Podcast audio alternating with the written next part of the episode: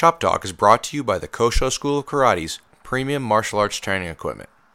Frustrated with the low quality of the big manufacturers, the hassle and expense of custom made equipment, or the months long delivery times offered by the Japanese brands, if your order ever arrives at all?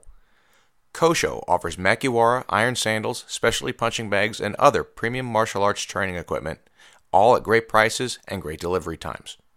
Kosho equipment is guaranteed to be high quality and heavy duty, exactly what serious traditional martial artists demand. Contact the Kosho School of Karate for more information. Go to www.koshoequip.com or email koshoschoolofkarate at gmail.com. Kosho, premium martial arts training equipment for the serious martial artist.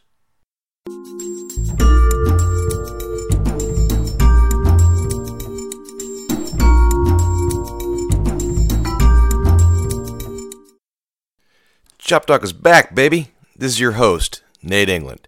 Wherever you listen to the show, please write a review and give us a five star rating. Check out photos from this week's show on the Chop Talk Facebook page, and please share this podcast with your dojo mates.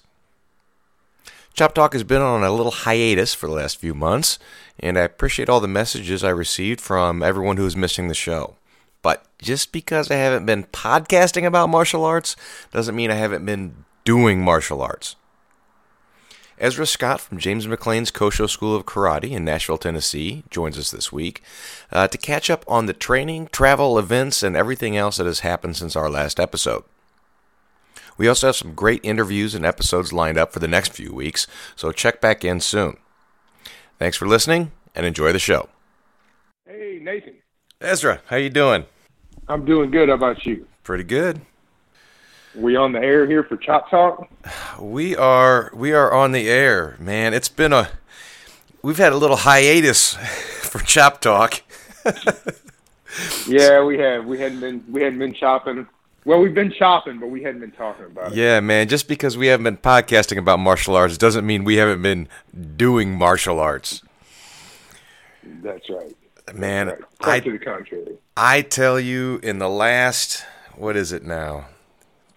Four months, three months. The last three months, four months of 2019, I was everywhere, man. I was everywhere. It was it was intense. Yeah, you're going to have to update me because I I mean I hadn't been able to keep track of it. You really have been all over the place. Yeah, well, the last time, I think the last episode that we put out was with Harvey King promoting the Jodo seminar back in September, uh, which was on September 6th and 8th. This was the first uh, ever Cincinnati ECUSKF Jodo seminar. And if I can brag a little bit, man, You can go ahead. it went great. The, the turnout was fantastic. Um, this turned out to be the second highest attended Jodo seminar in the United States. There's bigger ones in Canada, uh, but in the United States, this is number two. Uh, the only one bigger is the national uh, Jodo seminar that they that they do in conjunction with the uh, a big Iaido or a sword seminar hmm and we had uh, some of the top or the top instructors in and you know something that surprised me was uh, we had you know the seminar and test were both on saturday but i said okay we'll open the dojo on friday and sunday for open training anyone who gets in town early uh, or wants to do some extra training, we'll just have the dojo open and see who wants to, if anybody wants to stop in. Sure. And we wound up having so many people. Basically, everybody who went to the seminar came to the, the open training at the dojo. So Oh wow. We- they had probably people had to take turns being on the deck. take turns. We had all the furniture and the training equipment. We moved it outside, so the the weights um, and the bags and everything all got moved outside. And then we ran out of. We still ran out of room inside. We had at least a dozen people training in the parking lot at one time, out in the back. That's phenomenal. So I mean, it just I, I was I was shocked how how many people came. I mean, we had people from, I think, I, I, counted it up, I think something like 14 different states. So people from all around the U.S. came. Uh, you know, all of our dojo members really stepped up to help. Uh, not not just the Jodo people, but we had all the karate people too that stepped in and, and lent a hand.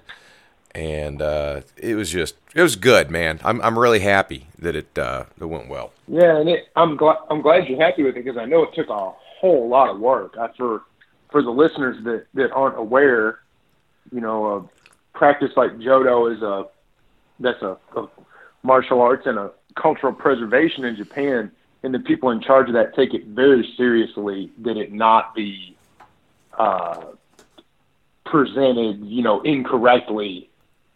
So it's not easy for somebody like you to do what you did. It took a lot of work, you know. I mean, I remember hearing about it, and it was something that you were really diligent about for like a pretty long time to be able to make it happen. So it was really a on a big achievement for you on a number of levels. Well, well thanks, man. I, I appreciate that. And uh, and guess what? What's that? Because it went so well, we can have one this year. Dang, that's awesome. Yep. That's really cool. So that you so you really kind of set the the framework for something there where they realized like you you can handle that. Right. Right. Yeah. So it looks like this year uh, the seminar is going to be mid August. It hasn't been completely uh, confirmed yet, but it looks like mid August. So if there's any Jodo practitioners out there or anybody who's interested in in Jodo, uh, this is great. We'll have a beginner session. Uh, we actually had a lot of beginners. We had uh, a couple karate groups from Illinois and some other uh, we had some kendo practitioners who you know they're high ranking kendo but they've never done jodo and sure and so the even the the beginners are, are welcome at this so if you have an interest um, you know keep listening to chop talk you know follow the uh, uh, the kosho uh, school of karate facebook page and, we'll be posting updates for the new seminar yeah it's definitely not something you want to miss i got to go to the one where you had the um your uh, teacher and dojo mates from Oklahoma there, and it was really cool. I, I had a really good time, and I'm not a Jodo practitioner, and I still had a really awesome time learning. I think that's really great to have a beginners section because it is a martial art that not a lot of people are familiar with, you know, so it's really cool to be able to have it be something where folks who are at an entry level with it can come and get to participate and learn something because it's a hell of a cool martial art. Oh yeah, man, definitely, definitely. Now, uh, two weeks after this, now the week after this, the weekend after this, I believe I slept I was sick. I did nothing. but that was the final weekend where I did nothing. But but then the the two weeks after that, uh, you and I got to see each other because that's when we had the black belt test that's here in right. Cincinnati. That's right. We had a hell of a black belt test. It was great me and Neil came up. Man, the guys did really good. I mean, really, it was very impressive experience. Yeah, I was getting to be up there with so many of the older uh, Kosho school members up there was really cool too. You know. Yeah, I was looking at it, and I think this was the first black belt test that we've had at this school in in more than ten years. Um, oh wow! Some people have been promoted to different degrees of black belt, and there wasn't necessarily always a big sure. test involved with that. But to have a you know a sit down board review black belt test, it's been I believe at least at least ten years.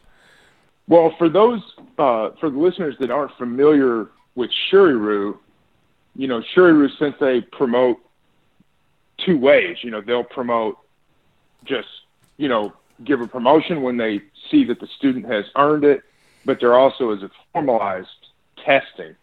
And that's what we were doing that weekend. And it is really in depth. When you have students that can perform those tests, it's really a it's really an impressive thing because you're doing all the bunkais of the katas, the different wazas, you have to verbally explain what you're doing as well as be able to perform it physically. You have to perform uh, throws properly, chokes, joint locks, you know, that aren't even in the katas, like judo stuff.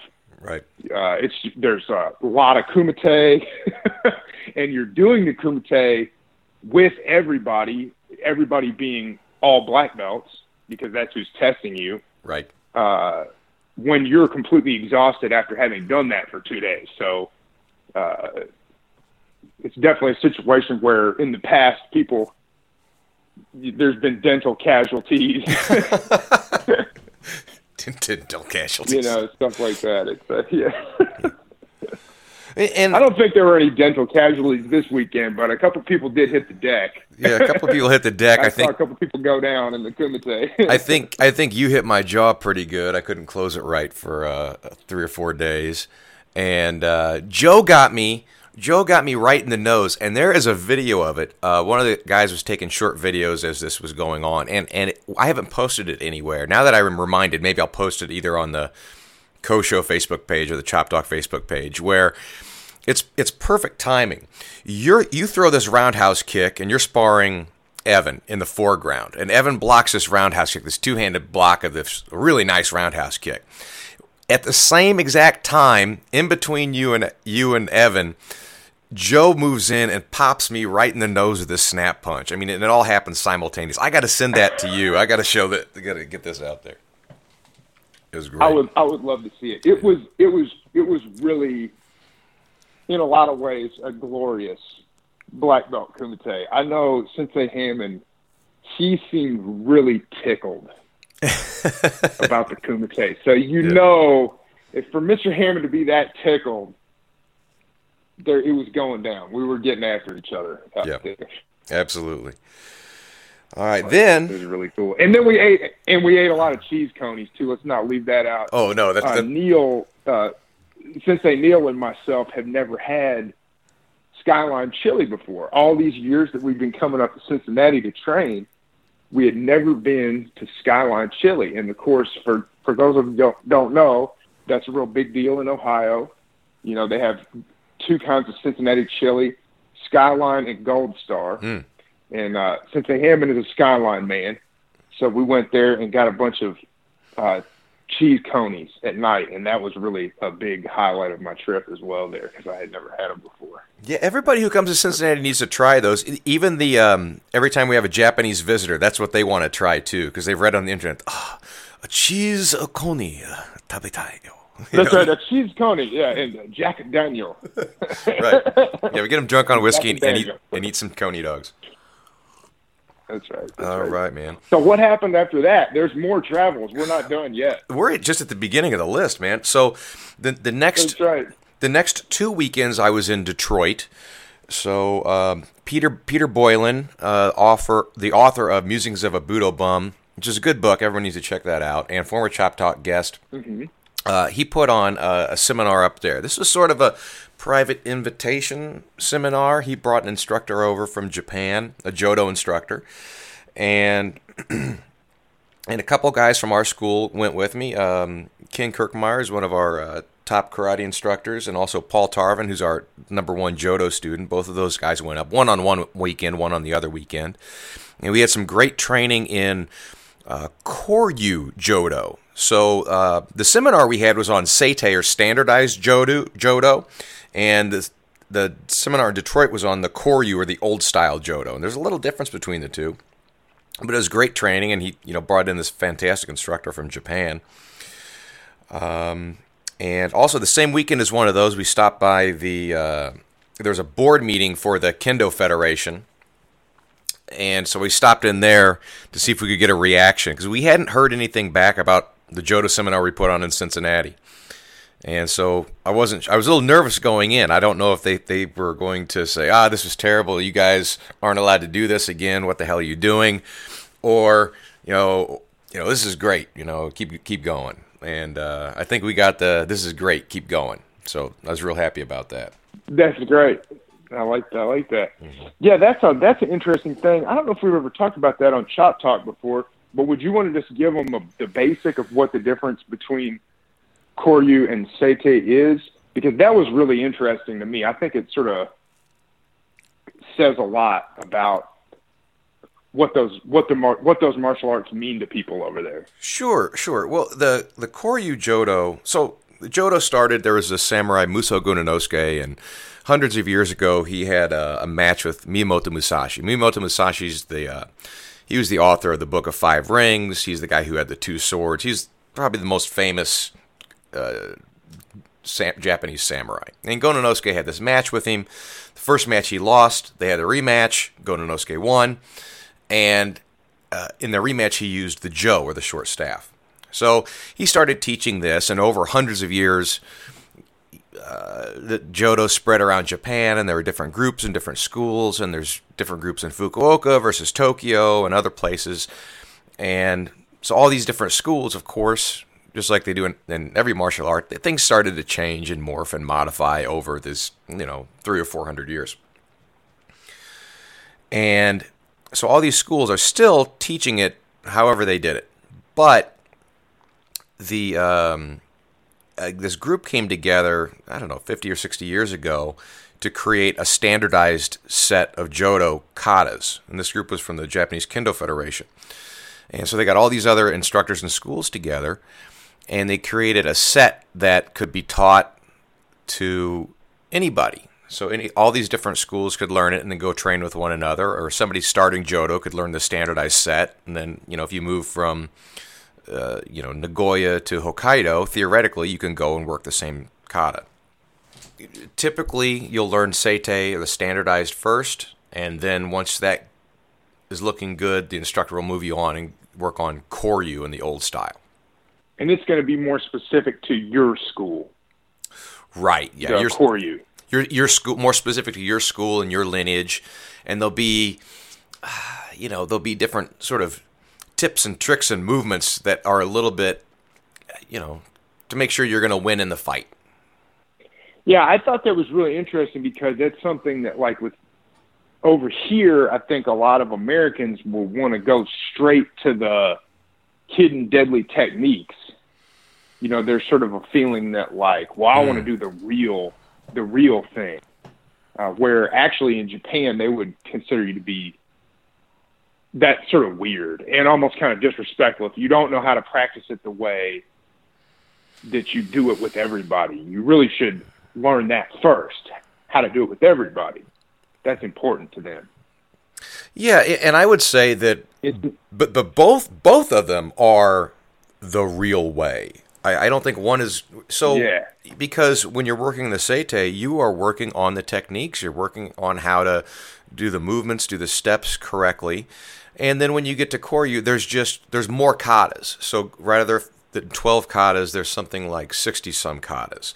And there's different there's different nuances, but working the seitei first in my opinion is very important because you get your technique refined. And if you if you have good technique, then learning the Koryu is no big deal.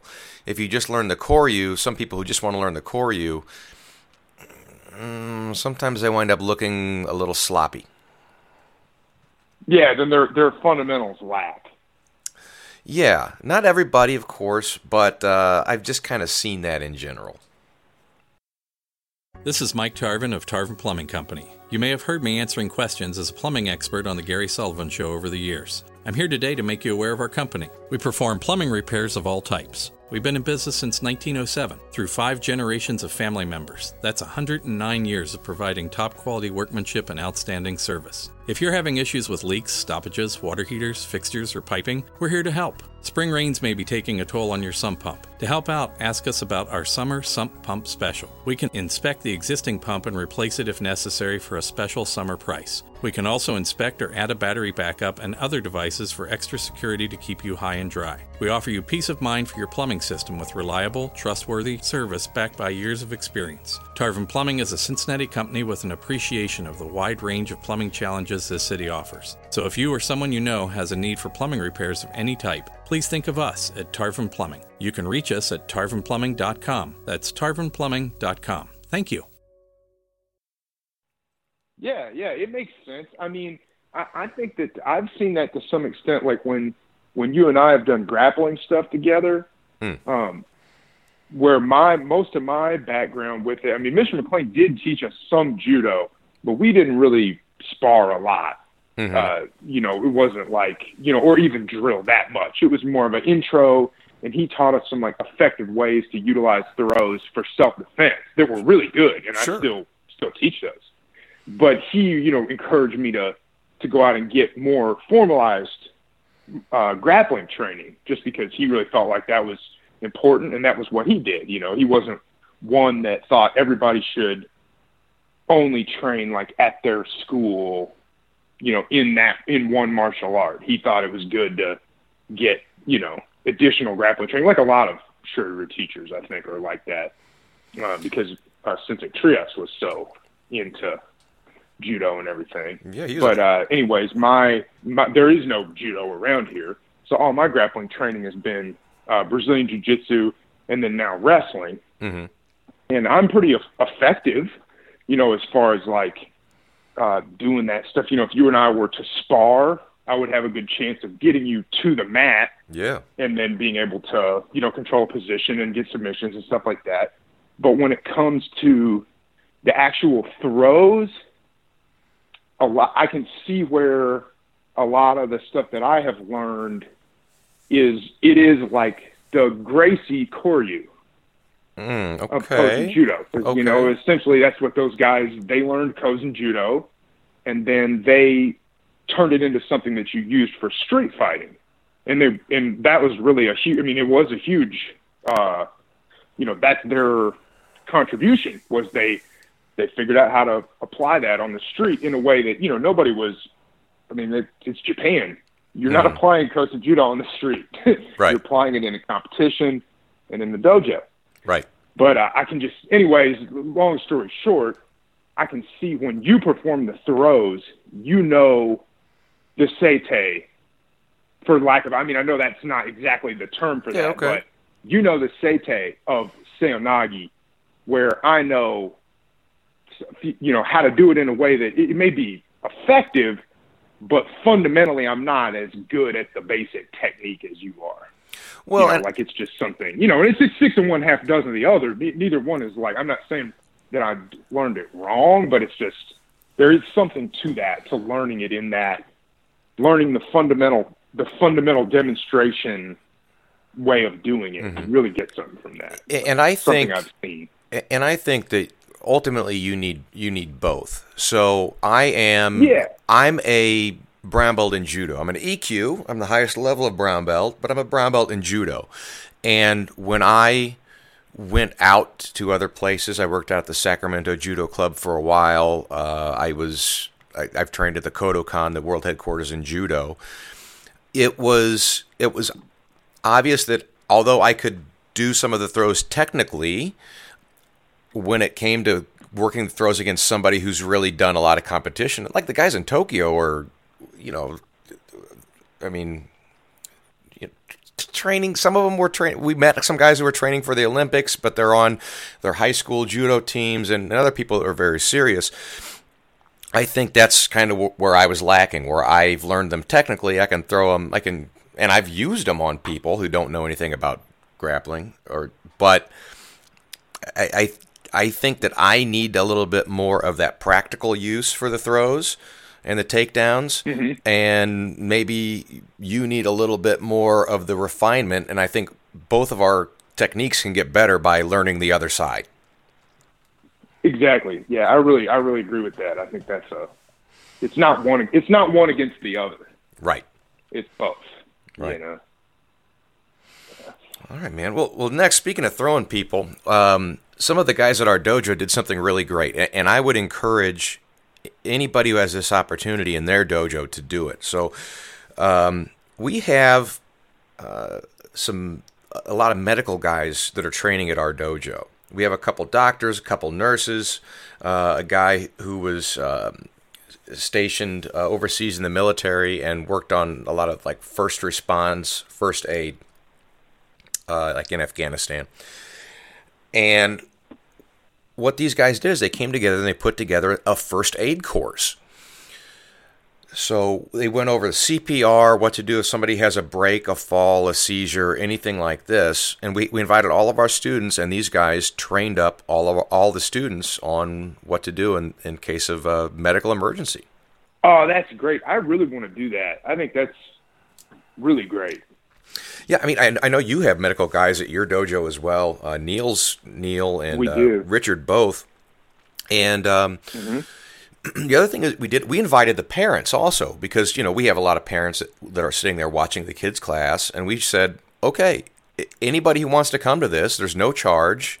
Um, you know, they didn't receive certification, like it's not you're not officially CPR registered, but everybody learned how to do it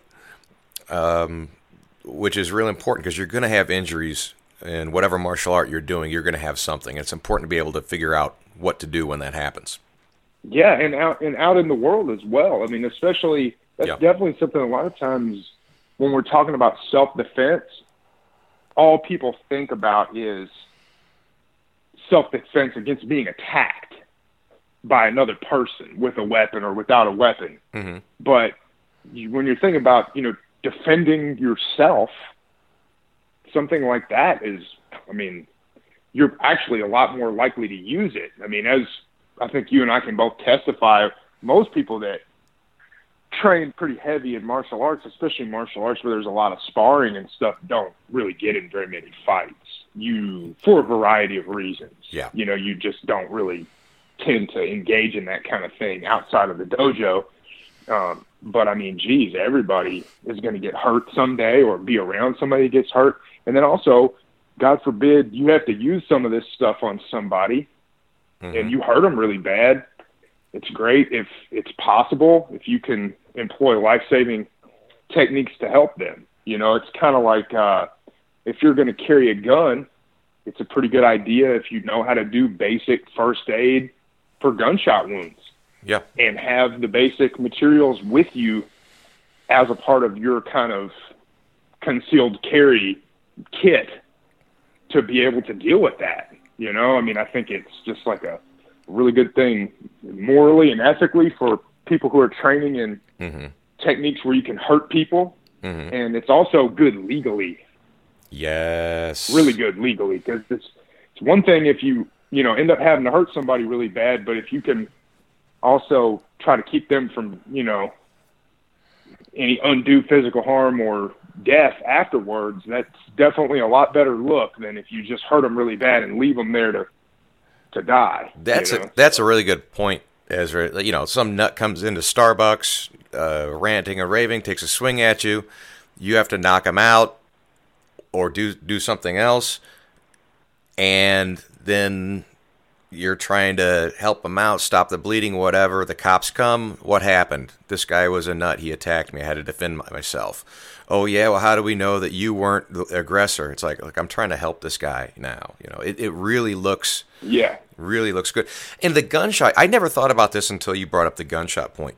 You know, I, I think the a lot of people that have the concealed carry, they're doing it. They're afraid of this mass shooter scenario. So uh, they're at the movie theater.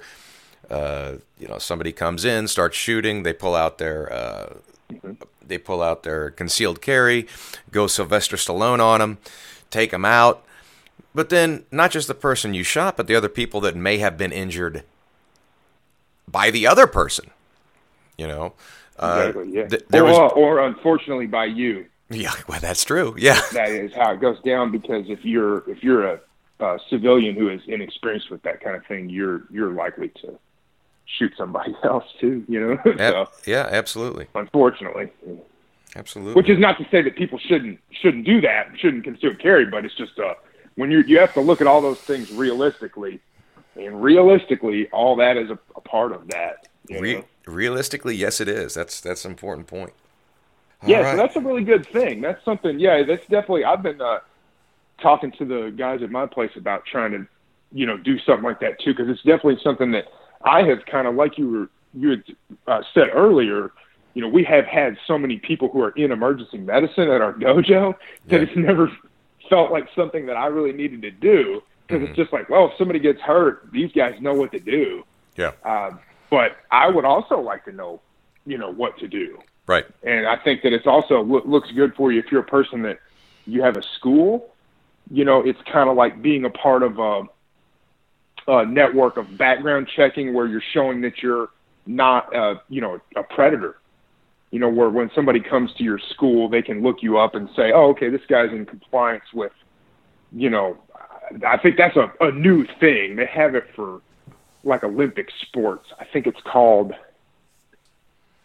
Sports Safe or something like that. Ah, yeah, yeah. Where you you know a parent a parent can look at that and see that like, hey, this person is like dedicated to not having, you know, any kind of abuse in their program. And the same thing with this. If as a parent you can look and see like, hey man, these guys are really serious about safety in the dojo that like if something happens to my kid or one of the other kids, they know what to do or adults. That's like a really cool thing. Yep. You know, it's definitely the kind of thing that if if that can start to be a precedent in martial arts schools rather than this very odd thing right. that occasionally you'll have a school where the people are really prepared if it could start to be a thing where most of us are are really prepared and we're encouraging each other in a positive way to be a part of those type of things that's really good for martial arts you know definitely Yeah. make more people want to do it when you you feel safe to have your kid there Looking for a way to gain an edge on the competition? Want to give your body some much needed relief and relaxation? Try Medical Resort ATAC, Okinawa's specialists in sports therapy and wellness care. ATAC offers customizable massage therapy. Try their oxygen chamber to increase metabolism, reduce fatigue, and promote faster recovery from injuries. Take their stretching course to increase flexibility and release muscle fatigue. ATAC also offers special courses in static and thermal therapy, foot therapy, and head therapy or try a session of ATAC's latest offering, acupuncture therapy, with their fully licensed acupuncture therapist. Want to find out more? ATAC is open Monday through Saturday, 10 a.m. to 8 p.m. Stop into their center located at 1 2830 Oroku in Naha City, Okinawa. Call 098 859 1890 or visit them on the web at www.a-tac.net. That's www.a-tac.net. Staff is fluent in English, Portuguese, Spanish, and Japanese.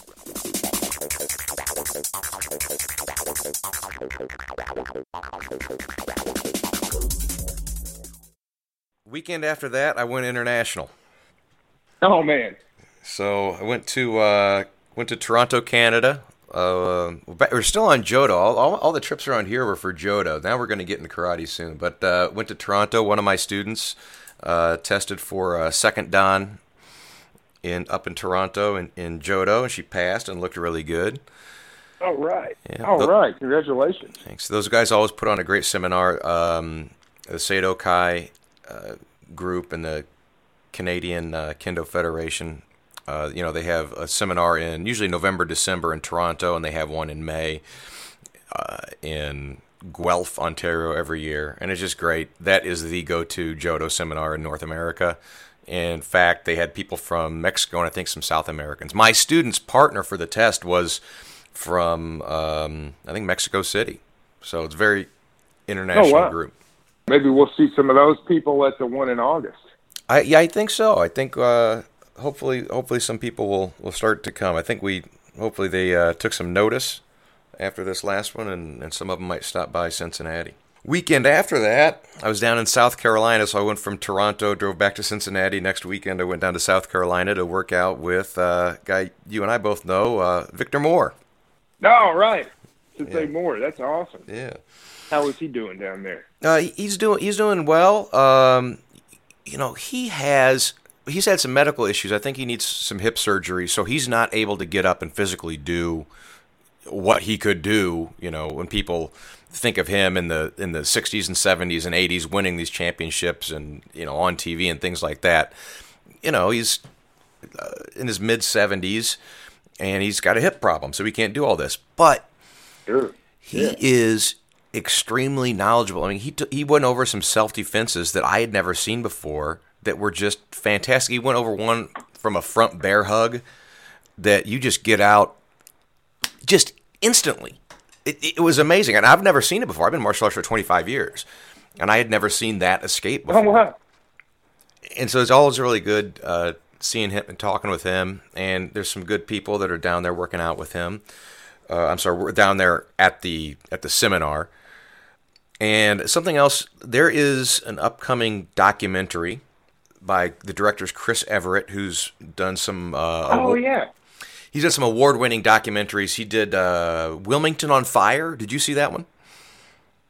Yeah, I watched that one. You can see, you can watch it on uh, Vimeo for like the same kind of price as it would be to rent, uh, you know, rent a video from Amazon or whatever. It's like three dollars. Mm-hmm. Uh, yeah, it's about when uh, it was about a mil- the only military, only successful military coup ever put on in American history, where a group of people uh, staged a coup, took over the government, and remained in power. Mm. We're not we're not put down by the U.S. military, so it's it's a pretty rough and upsetting uh, thing to watch. Yeah. Uh, you know, trigger warning. You know, this isn't like the kind of thing that you just you know want to watch real idly because it's pretty upsetting. It's about you know white supremacy and you know Reconstruction in the South and everything, and black Yeah. people doing well, and then their neighbors not appreciating that very much and wanting to take their property from them, Yeah. and then successfully doing so. But uh, it's a hell of a piece of American history, and he has some really good, you know, really good people on there that uh, he interviews. He, he does. Yeah, Yeah, and he's a cool guy. He is, and and so he does. This was is so he a lot of his films and Wilmington on Fire. It's still showing. There's still showings, I think, at universities and things. And Chris will go and talk while they're showing the film. So um, I don't know the look. I don't know all the the dates and times, but I think if you go Facebook page, I think Wilmington on Fire has those, so you can go on if you're interested in seeing that or attending one of the events. Um, but a lot of his films have to do with African American history. And the next one is Yeah. Grand. It's called Grandmaster, and it's a it's a video about Victor. It's a not a video. It's a movie about Victor Moore and his contributions to martial arts and uh, African American uh, culture in general. Yeah. The I'm really uh, looking forward to seeing that. me too. The Now, now, tell me again. Is it is it at, is it actually out now, or is it coming out soon? It- It's coming out soon. Uh, th- there's a trailer released. In fact, I, I shared it on Chop Talk and the Kosho Facebook page this week, so anybody can Oh, go okay. on there and watch that. Uh, I think I I even make a quick appearance in the in the trailer. So if if you you know if you blink, you might miss it, but I am in there briefly. And I think the approach. I I don't think you've seen the trailer yet, Ezra, but but the there's video and over the top. Uh, Victor Moore is speaking, and he's talking about karate and the importance that karate is something that affects your whole life. It's not just to win win tournaments or beat people up or or whatever. It's something that can Im- improve and does affect your whole life. And I think that's that's so important. And I'm really looking forward to that being expanded on in this movie.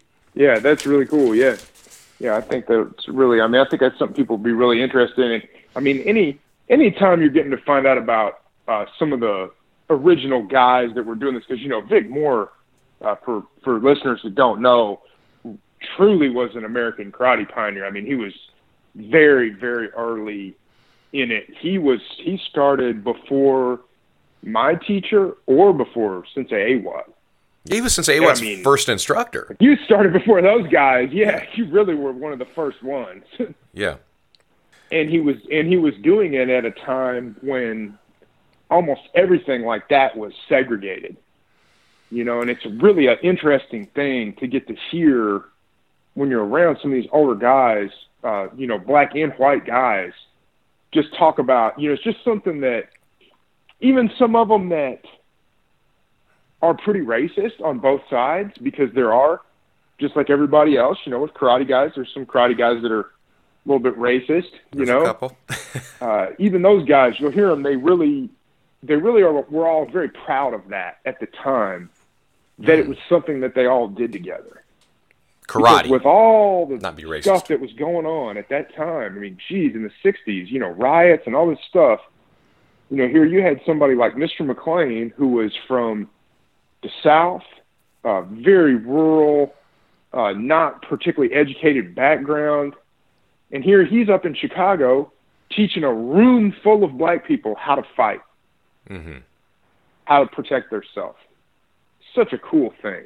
Yeah. You know, I mean, it really is like something to be celebrated Yeah. about about martial arts and about karate and, and judo, specifically karate and judo. That guys were all doing that together at a time when we were being torn apart from each other. So it's really a neat, really a neat thing. It is, and that reminds me of something that that your teacher said, and I don't remember if he said it in a podcast interview or just one of the times that I, I visited down there. It's that he didn't, uh, and I, maybe Ezra, you can give me the exact quote, but the, you know he didn't care, you know what color, what gender, what sexual orientation the person mm-hmm. was. Uh, it's mm-hmm. it's it's hard enough to get a good karate student, you know, and then you're going to set you're going to kick them out because of, of some uh, because of their race. Uh, boy, he was a cool guy. Yeah. you make me miss my sensei. You're about to get me choked up uh, over here. all right, all right. We'll, ch- we'll change. Yeah. We'll change gears. Oh, then. I loved that about him. Yeah.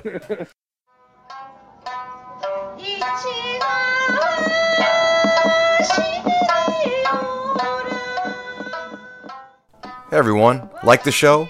Enjoy hearing interviews with martial artists from around the world? Then share it with a friend, family member, co-worker, everyone at your dojo, your fellow karateka. You can find new episodes every Sunday at choptalk.podbean.com. That's choptalk.podbean.com. And don't forget to like the show on Facebook. Thanks.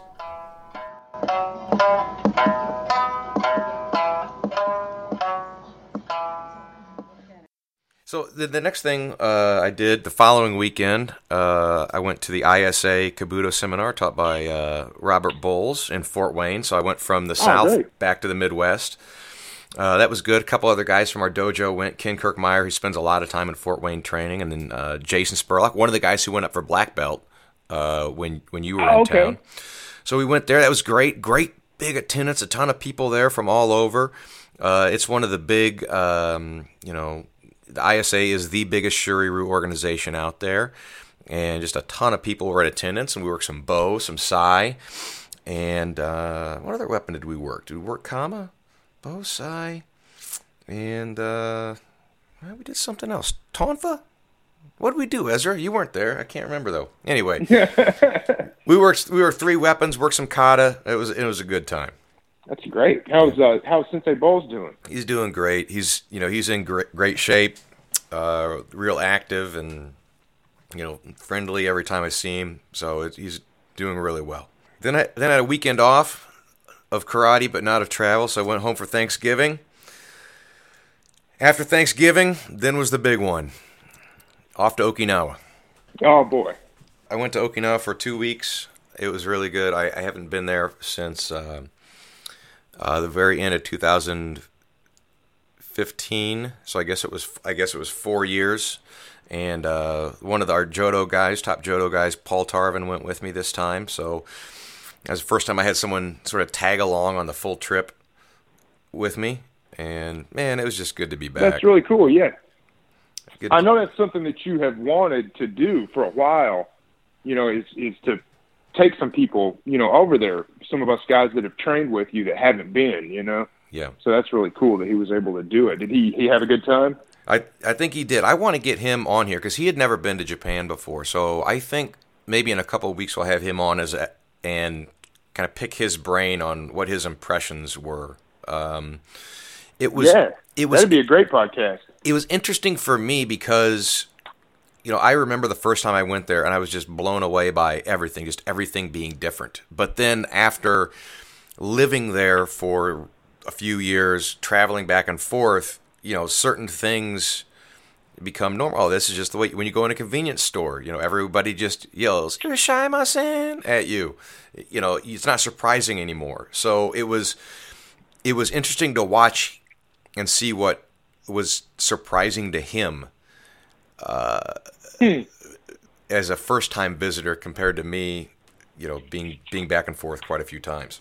Why do they do that? What does that mean? oh, oh, oh, the convenience store is just like it's it's welcome. So when a customer when a customer comes in, like all the shop staff just say "Irasshaimase," which means like basically you know, like welcome, you know, welcome to the shop, oh, okay. welcome to the store. Um, and uh, but we had a great time training. I mean, it was just nonstop. We didn't stop. We just went we're training. We trained more than seven hours a day, probably. I don't know, five or six times. Uh, because what we we do wow. we do the Jodo training in the morning through the afternoon, and then uh, Fukuhara Sensei, my Jodo teacher, would want to keep going. And I said, "Oh no, Sensei, I promised we'd go to the karate dojo tonight." So then we'd go take a shower and head to the karate dojo after that and train for a few hours at all the karate dojos. So we were doing that the whole time. It was really good to see her. I was afraid that things changed, were going to change, and they didn't. Pretty much everybody was still there. There's a couple more gray hairs than there were before, but everybody was still there doing the same thing. You know, because when you work out with people and they're in their, you know, in their 70s, you're like, I don't know, maybe he's, you know, maybe he's not doing so well. And you get there and he's just in his 80s and just working out just as hard as they, they were five years oh. ago, 10 years ago. That's so cool, man. That's like the that's the ultimate thing in the martial arts, you know? That's the thing that I think it really excites it really excites all of us that are serious students the most when we see a legitimately older person still training and doing it. It's just it's like uh in our culture so many people do athletic things until they're maybe 18 or 19 years old and Mm. then they're just done. Yeah. And they sit around and watch football on TV and get fat and sports is just something that you did when you were a kid. Right. And that is so sad. I mean, it is just not how it should be. And when I know I really noticed that there was a uh, Mr. Stouchberry, since Sensei Paul Stouchberry, used to would always bring a big group of guys over from London to the USKK Nationals in Peoria, and uh, it was so interesting to me that these guys were all they were all very fit, and they all participated in like multiple physical activities together. So they all did karate together at like a serious level where they went to tournaments in both uh, like regular like Shotokan Shiai tournaments where they did Shotokan, Kumite, and Kata, and then they also would go and compete in these like kudo things that are like knockout. It's like um basically like Kyokushin karate, except for you can wrestle on the ground and you can Oh. you wear like kind of a Toshiki helmet and they Okay. punch each other. I mean, it's very very violent. Yeah, it's not for everybody. On, only really really people who are like combat sports people would be going to do it. You know, Right. um, and, and they also like played soccer and were on like a running team together and it was just like to them sport was something that yes they did go and watch what you know their football you know european football matches and they were into that but they really were into participating in all these things and i just thought that was so cool because it's really a person and over there it just seemed like that was more of a norm where over here it's more of a norm that people just don't do anything like that Yeah. once they get older you know and it's just like the only way that you keep playing sports is if you're like the very best person at it Right. and that sucks you know Yeah. i mean it just shouldn't shouldn't be that way you know it makes for a makes for a uh weaker and just less prepared less happy group of people to not do vigorous physical things on into old age like you see other places and i mean that's got to be one of the things that has just attracted so many certainly like the first american servicemen that were over there in okinawa Mhm. i mean that was like something that you hear him say is like you're this little old man Right. you know, and these guys, most of them were on the Marine Corps boxing or Navy boxing or these different things. They're really tough, tough guys, Mhm. and these little old men could could still fight. You know, Yeah. they could still, you know, not only could they get out there and perform the katas, but they could still, to some extent, you know, contend with these guys. I mean, what a cool thing! You know, I mean, it's just Yeah. like uh, it's really a special thing, special thing in the air on that on that group of islands Yeah. Of longevity. You know, Yeah. even beyond what you see in other martial arts cultures, they really are doing that on in the old age, and it's so cool. Absolutely. You know, that little old man thing, so many, that's how so many karate guys, that's how Robert Trias got started. This little old man was wanted to learn uh, Yeah. American boxing, and then he got beat up. and so he wanted to learn Chinese boxing. Um, but that's not the only one. You know, the, there's a lot of those. No. And, and the thing about martial arts, you brought up like, uh, you know, um, uh, football, uh, baseball, you know, a lot of the team sports that we play in high school in America, you have to have a team to do them. And maybe you cannot do football physically when you're 35 or 40. But the martial arts is something you can do at any age. You can not only do it, but you Yeah. can start it at any age. And you can you can do it for different reasons. You can do it because you want to win tournaments or you want to beat people up when you're young, but then you can do it for physical fitness as well. You can do it to help improve your coordination. We had a guy who um, starting at our dojo who was in his 70s. He was I think he was 70 he was over older than 73. I want to say 76. And he started because he had sort of a it wasn't a stroke, but it was like a brain bleed. There's there's some difference between those. And he had lost some coordination and he wanted to improve it. So he was Yeah. so he was training in Jodo, and you could see every class he came in, it wasn't dramatically better, but it was a little better, a little better, a little better every time. And I'll tell you this, he was one of the guys that got a promotion in Cincinnati. He got promoted. He and he earned that promotion. Nobody gave it to him because they felt bad for this old man. He earned every bit of it. And the same thing in Okinawa. You have these guys that are in their 80s, you know, that are super physically active. And are they doing it for self defense? No. Nobody's going to come and try to beat you up when you're 80 year old man living in Okinawa. But Yeah. But- probably about the safest place you could be an 80 year old man in the whole world. right. But but you can do it for all these different reasons. Ah, so anyway, it was it was That's right. fun. That's So- right. Yeah, it's really it's that's really true, and it's like it's just such a it's such a neat thing, you know. That like I think, man, you know, it's honestly that's something that a lot of people miss about it. That and it's surprising because as much as it, I mean, it is touted for having, you know, it's like a mental, uh, you know, good thing for your mind, but I that you really can't stress that enough. How much any type of martial arts, even if it's just like a combat sport martial art, like the sport of boxing, there is so much going on mentally mm-hmm. that you're having to learn. You know, as far as like you're talking about. I mean, I wish that I was knew more to where I could break it down more for people of what the actual science is behind it. Mm-hmm. But I mean, you're you're you're growing brain cells. I'm pretty sure Yeah. by doing this stuff yeah, because it's really difficult mentally to you know you're learning how to recognize patterns all these different kind of things and i mean then you're interfacing that with moving your body and being in control of your body which is your mm-hmm. central nervous system mm-hmm.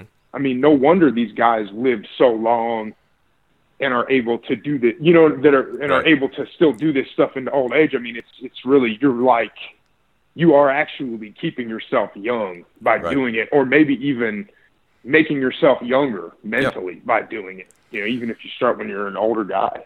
yeah, for sure. And and it's not you mentioned combat sports, but uh, the combat version. But you don't have to if you don't want to get punched in the face, or you don't ha- you don't have to. I mean, I think you're gonna get the same thing out of Aikido, out of Tai Chi, out of uh, Mm-hmm. a karate school that doesn't do any kind of sparring. Uh, and there's uh, lots of other different versions of this too, where you don't have to spar and fight and get into the combat aspect of the martial arts to get a lot of these benefits.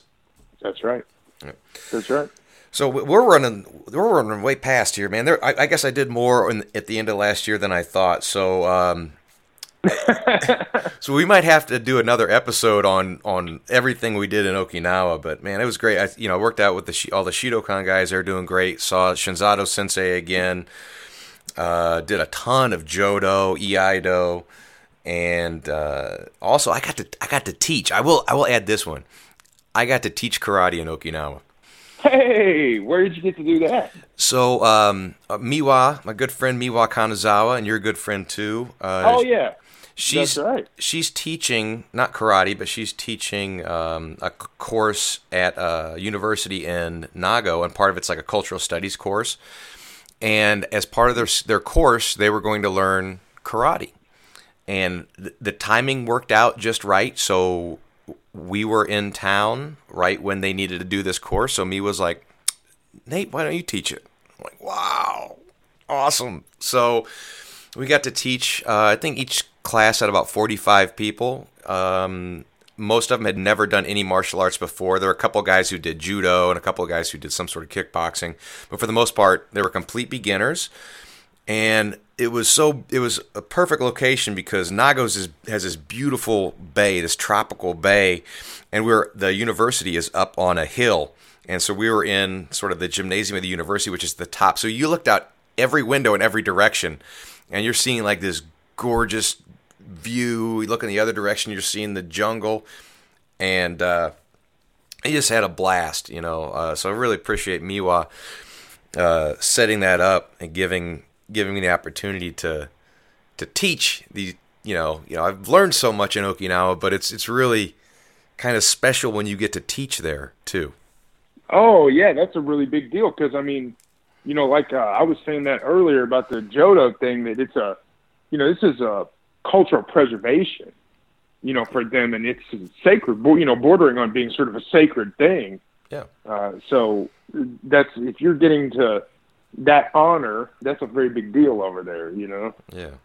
It's a, I mean, it's an honor to get to participate, but Yes. it's really an honor if you have reached that level where they're wanting you to share something. That's really cool. Yeah, man. Thanks. Well, all right. Before we we need to add. We'll, we'll have another episode about all the Okinawan stuff, but I, I did want to touch. That's right. Yeah, and get Mr. Tarvin on there too. Yes, definitely.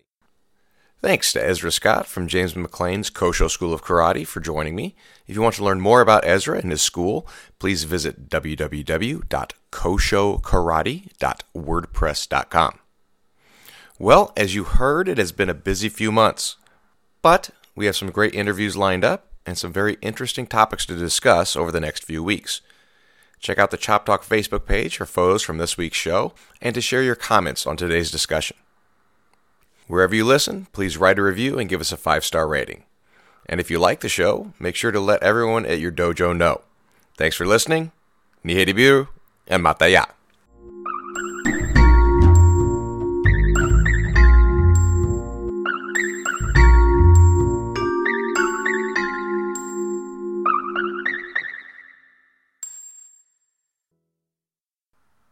Chop Talk is brought to you by the Kosho School of Karate's premium martial arts training equipment. Frustrated with the low quality of the big manufacturers, the hassle and expense of custom made equipment, or the months long delivery times offered by the Japanese brands, if your order ever arrives at all? Kosho offers Makiwara iron sandals, specialty punching bags, and other premium martial arts training equipment, all at great prices and great delivery times. Kosho equipment is guaranteed to be high quality and heavy duty, exactly what serious traditional martial artists demand. Contact the Kosho School of Karate for more information. Go to www.koshoequip.com or email koshoschoolofkarate at gmail.com.